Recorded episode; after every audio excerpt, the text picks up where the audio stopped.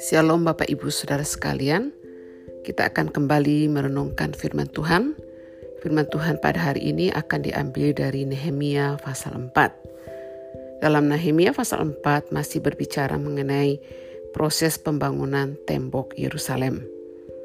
Nah, dalam pasal 4 ini ini adalah uh, bagian yang mencatat sejarah yang mencatat bagaimana Nehemia dan orang-orang Yahudi yang membangun tembok Yerusalem menghadapi tantangan. Nah, tantangan yang pertama itu adalah bagaimana Sanbalat. Sanbalat ini dikatakan bahwa waktu dia tahu bahwa proses pembangunan tembok Yerusalem itu sedang berjalan, dikatakan bahwa Sanbalat ini bangkit amarahnya dan dia sangat sakit hati. Kemudian apa yang dilakukan oleh Sanbalat dari ketidakmampuannya mengatasi amarah dan sakit hatinya dikatakan bahwa ia mengolok-olok orang Yahudi dan berkata di hadapan saudara-saudara dan tentara Samaria, "Apa gerangan yang dilakukan orang-orang Yahudi yang lemah ini? Apakah mereka memperkokoh sesuatu? Apakah mereka hendak membawa persembahan? Apakah mereka akan selesai dalam sehari?" Apakah mereka akan menghidupkan kembali batu-batu dari timbunan puing yang sudah terbakar habis seperti ini?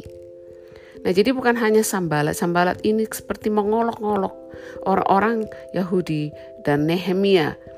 Dia seperti mengatakan sesuatu yang menghina bahwa nggak mungkin pembangunan itu bisa berlangsung. Nah, kemudian ditambah lagi oleh seorang yang bernama Tobia, orang Amon. Tobia ini mengatakan begini, sekalipun mereka membangun kembali at kembali, kalau seekor anjing hutan meloncat dan menyentuhnya, robohlah tembok batu mereka. Jadi Sambalat dan Tobia ini menyerang orang-orang Yahudi, menyerang orang-orang Yahudi dan Nehemia dengan perkataan yang menghina, yang mengolok-olok mereka. Nah kemudian apa respon Nehemia? Nah dikatakan bahwa respon Nehemia adalah dia berdoa. Nehemia berdoa kepada Allah dia mengatakan, "Ya Allah kami, dengarlah bagaimana kami dihina."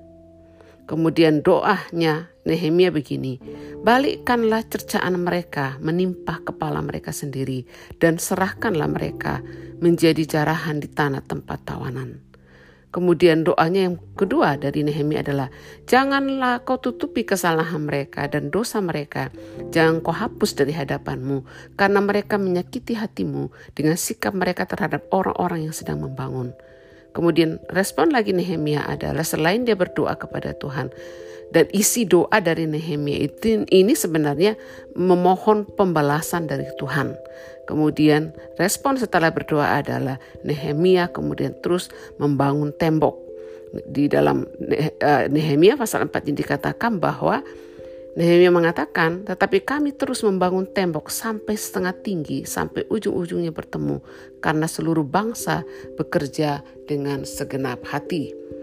Nah, setelah mereka mendengar Sambala dan Tobia mendengar bahwa olokan-olokan mereka, hinaan mereka itu tidak digubris atau diabaikan oleh Nehemia. Bahkan mereka terus membangun tembok, maka apa respon dari bukan dari kalau yang pertama tadi hanya Sambala dan Tobia tetapi kemudian di sini terlibat ada Sanbalat, ada Tobia, kemudian ada orang Arab, orang Amon dan orang Asdod. Respon mereka adalah mereka marah Kemudian mereka semua mengadakan persepakatan bersama untuk memerangi Yerusalem dan mengadakan kekacauan di sana. Kemudian juga mereka merencanakan untuk menyelusup di antara orang-orang Yahudi yang sedang bekerja untuk membunuh mereka dan mereka mencoba untuk menghentikan pembangunan tembok Yerusalem. Nah, setelah uh, Nehemia tahu dan orang-orang Yahudi tahu bahwa sekarang bukan hanya Sambala dan Tobia tapi juga ada orang Arab, orang Aman dan orang Asdod. Bahkan bukan hanya sekedar mengolok-olok, mereka tiba kepada bersepakat untuk memerangi Yerusalem, mengadakan kekacauan, bahkan mereka ingin menyelusup ke antara orang-orang Yahudi yang sedang membangun tembok dan membunuh mereka. Respon dari Nehemia adalah dikatakan yang pertama sekali lagi berdoa. Kemudian eh, di sini Nehemia mulai mengatur strategi yaitu mengadakan penjagaan terhadap orang-orang yang bekerja siang dan malam. Kemudian menempatkan rakyat menurut kaum keluarganya dengan pedang, tombak dan panah di bagian-bagian yang paling rendah dari tempat itu di belakang tembok di tempat-tempat yang terbuka. Kemudian uh, Nehemia mengatakan kepada orang-orang Israel. Jadi dia Nehemia uh, waktu mengamati proses pembangunan ini sedang berjalan, kemudian Nehemia berdiri dan berkata kepada para pemuka dan para penguasa begini, jangan kamu takut terhadap mereka. Ingatlah kepada Tuhan yang maha besar dan dahsyat dan berperanglah untuk saudara-saudaramu, untuk anak lelaki dan anak perempuanmu dan untuk istrimu dan rumahmu. Dan akhirnya orang Israel, orang Yahudi ini semangat membangun dan kemudian pembangunan tembok dilanjutkan. Kemudian mengat, mereka mengatur tim pembangunan tembok Yerusalem. Jadi mengatur strategi bahwa ada sebagian yang melanjutkan pekerjaan pembangunan tembok, kemudian ada yang sebagian lagi memegang tombak, perisai, dan panah, mengenakan baju sirah, kemudian ada para pemimpin berdiri di belakang segenap kaum Yehuda yang membangun tembok, kemudian orang-orang memikul dan mengangkut, melakukan pekerjaannya dengan satu tangan dan dengan tangan yang lain mereka memegang senjata. Kemudian setiap orang membangun bekerja dengan berikatkan pedang pada pinggangnya dan disam. Kemudian ada orang juga yang berdiri untuk meniupkan sangka kalah dan Nehemia juga mengatur sip jam kerja. Nah, Bapak Ibu Saudara sekalian, eh, pelajaran dari Nehemia pasal 4 ini yang pertama adalah Allah akan menyertai dan melindungi proyek yang telah direncanakannya. Jika Allah telah berjanji memberkati, member, membangun sesuatu, ada ada ada yang hal yang sudah direncanakan oleh Allah, maka Allah akan menyertai dan melindungi proyek itu sampai selesai. Kemudian yang kedua, kebenaran yang kedua dari pasal 4 ini adalah bahwa sekalipun kita hidup sesuai dengan kehendak Allah dan sedang mengerjakan proyek kerajaan Allah, namun akan selalu ada tantangan dan rintangan. Bapak Ibu Saudara sekalian, hal bahwa kita adalah anak-anak Allah, bahwa Allah adalah Bapa kita, Dia adalah pencipta langit dan bumi, Allah berkenan atas hidup kita, Allah berjanji memberkati kehidupan kita, dan sekalipun kita sedang berjalan dalam kehendak Allah, kita tidak sedang melakukan hal yang salah, tetapi selalu akan ada tantangan dan rintangan. Tetapi Allah berjanji menyertai. Kemudian yang ketiga, Berdoa adalah langkah pertama yang harus kita lakukan ketika kita menghadapi masalah dan rintangan. Bapak Ibu Saudara sekalian pasti Nehemia dan orang-orang Yahudi ini semangat sekali membangun tembok Yerusalem. Karena tembok itu sudah runtuh. Dan seperti ada pengharapan untuk membangun tembok ini. Karena tembok ini bicara mengenai kebanggaan mereka. Satu kebanggaan sebagai satu bangsa bahwa ada tembok yang melindungi mereka. Ada tembok menjadi batas antara mereka dengan negara lain.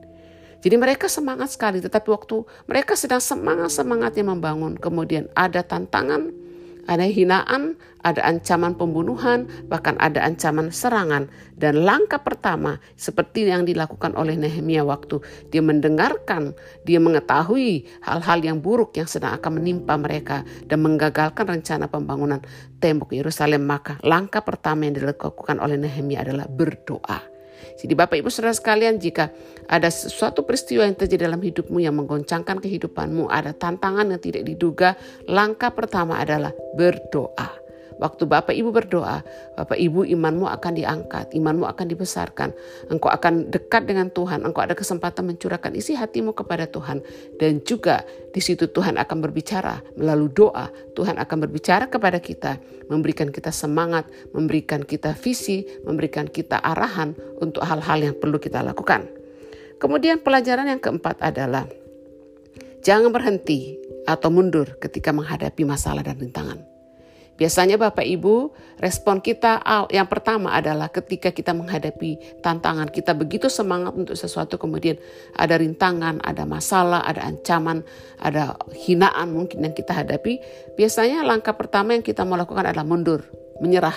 Tapi mari Bapak Ibu Saudara sekalian, seperti yang e, terjadi dalam Nehemia pasal 4, bagaimana Nehemia dan orang-orang Yahudi tidak berhenti. Jadi waktu menghadapi masalah dan rintangan dalam hidup, jangan berhenti dan mundur. Kemudian pelajaran yang kelima adalah sebenarnya dalam Nehemia pasal 4 ini ada satu kata yang pas yang kita sering mendengar, orait. labora, yaitu berdoa dan bekerja. Jadi Nehemia dan orang-orang Yahudi mereka berdoa, mereka bekerja, mereka berjaga-jaga dan mereka siap berperang.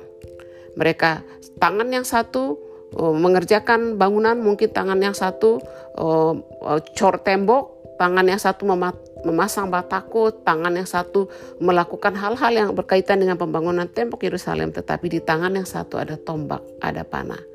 Dan kemudian juga di dalam Nehemia pasal uh, eh, 4 ini kita belajar mengenai persatuan. Dikatakan bahwa ada yang bekerja, ada yang berdoa, ada yang meniup sangkakala, dan kemudian ada yang siap untuk berperang.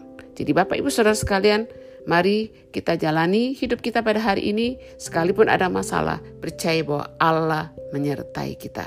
Tuhan Yesus memberkati. Shalom.